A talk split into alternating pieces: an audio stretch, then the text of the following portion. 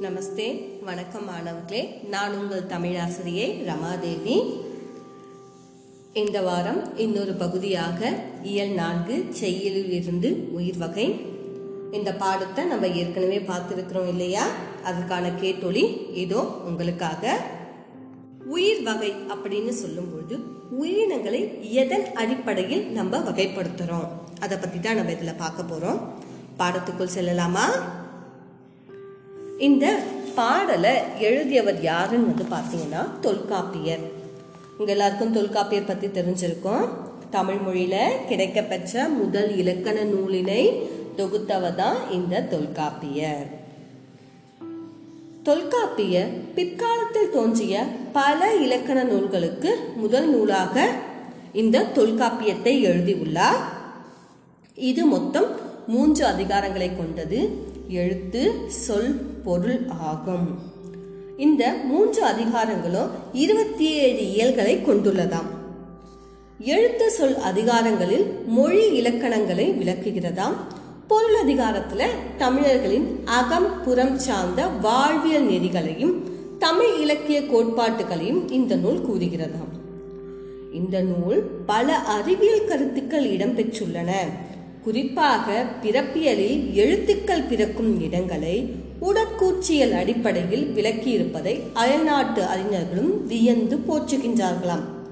இது தமிழர்களின் அறிவாற்றலுக்கு சிறந்த சான்றாகும் என்றும் கூறுகிறார். கண்டு கேட்டு உண்டு உயிர்த்து உச்சரியும் ஐம்புல உணர்வுகளின் வாயிலாக அறிவு என்பதை நாம் பெறுகிறோம் அல்லவா? இதற்குரிய பொறிகள் என்னென்ன? நம்ம ஐம்பொறிகள் சொல்வோம்ல. கண் காது வாய் மூக்கு உடல் அல்லது மெய். இந்த ஐந்தும் நம்ம ஐம்பொறிகள்னு சொல்றோம்.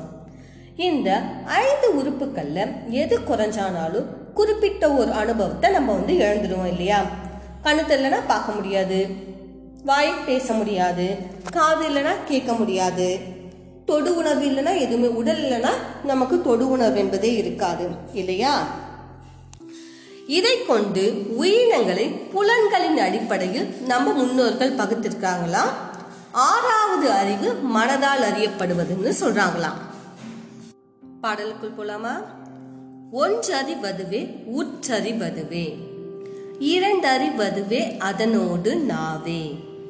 மூன்றறிவதுவே அவற்றோடு மூக்கே. நான்கறிவதுவே அவற்றோடு கண்ணே. ஐந்தறிவதுவே அவற்றோடு செவியே. ஆறறிவதுவே அவற்றோடு மனமே. நேரிதின் உணர்ந்தோர் வெளிப்படும் திணறே. இதுதான் பாடல். இந்த பாடலுக்கான பொருள் சொல்றேன் பாருங்க. ஒன்றறிவது உற்றறிவதுவே. ஒரே ஒரு அறிவு தானா? அது என்னன்னு பார்த்தீங்கன்னா உச்சரிவு உச்சரிவுனா தொடு உணர்வான் அந்த தொட்டாச்சு நீங்கள் பார்த்துருக்கீங்கல்ல தொட்ட உடனே சுருங்கி போயிடும். இந்த புல் அதே மாதிரி புல்லெல்லாம் பிடுங்கி தூக்கி போட்டோன்னா காஞ்சிடும்ல. இதெல்லாம் ஒரு அறிவு கொண்டதாம். அடுத்த வரி பாருங்க. இரண்டு அறிவதுவே அவற்றோடு நாவே. ரெண்டு அறிவா என்னன்னு பார்த்தீங்கன்னா தொடு உணர்வும் அதோடு நாக்கும் இருக்குமா. இதுக்கு எடுத்துக்காட்டு பாருங்க. நத்தை சங்கு. நத்தை என்ன பண்ணும்? ஊந்து செல்லும். அதனுடைய நாக்கு அந்த ஊர்வத்தன்மையில் தன்மையில கொஞ்சம் தலையை வெட்டி பார்க்கும். திரும்பி வந்து என்ன பண்ணிடும்? உள்ள போயிடும். அதுக்கு நாக்கு. உச்சரிவும் நாக்கும் இருக்குதான் அடுத்தது வந்து பார்த்தீங்கன்னா மூன்று அறிவதுவே அவச்சோடு மூக்கு. மூணு அறிவு இருக்குமா? அதுக்கு என்னென்னலாம் இருக்குன்னு பார்த்தீங்கன்னா தொடு உணர்வு நாக்கு அதோட மூக்கும் சேர்ந்து இருக்குமா. இதுக்கு எடுத்துக்காட்டு என்னன்னு பார்த்தீங்கன்னா எறும்பு கரையான் இதெல்லாம் நம்ம வந்து இதுக்கான எடுத்துக்காட்டுக்கெல்லாம் நம்ம சொல்லலாம். அடுத்தது பாருங்க. நான்கு அறிவதுவே அவற்றோடு கண்ணே. நான்காவது அறிவு அப்பதான் கண்ணு வருது. முதல்ல உச்சரிவு ரெண்டாவது நாக்கு மூணாவது மூக்கு நான்காவது தான் என்னது? கண்ணு. இதற்கு எடுத்துக்காட்டு என்னன்னு பார்த்தீங்கன்னா தும்பி நண்டு இதெல்லாம் நம்ம நான்கு அறிவுன்னு சொல்றோம். அடுத்தது ஐந்து அறிவதுவே அவற்றோடு செவியே. ஐந்தாவது அறிவு என்ன சேருமா காது அதாவது செவி சேருமா என்னென்ன? தொடு உணர்வு நாக்கு மூக்கு கண் அதுக்கப்புறமா தான் காது. இதுக்கு என்னென்ன எடுத்துக்காட்டு சொல்லலாம்னு பார்த்தீங்கன்னா பறவைகள் விலங்குகள்லாம் இதற்கு எடுத்துக்காட்டாக நம்ம வந்து சொல்லலாம்.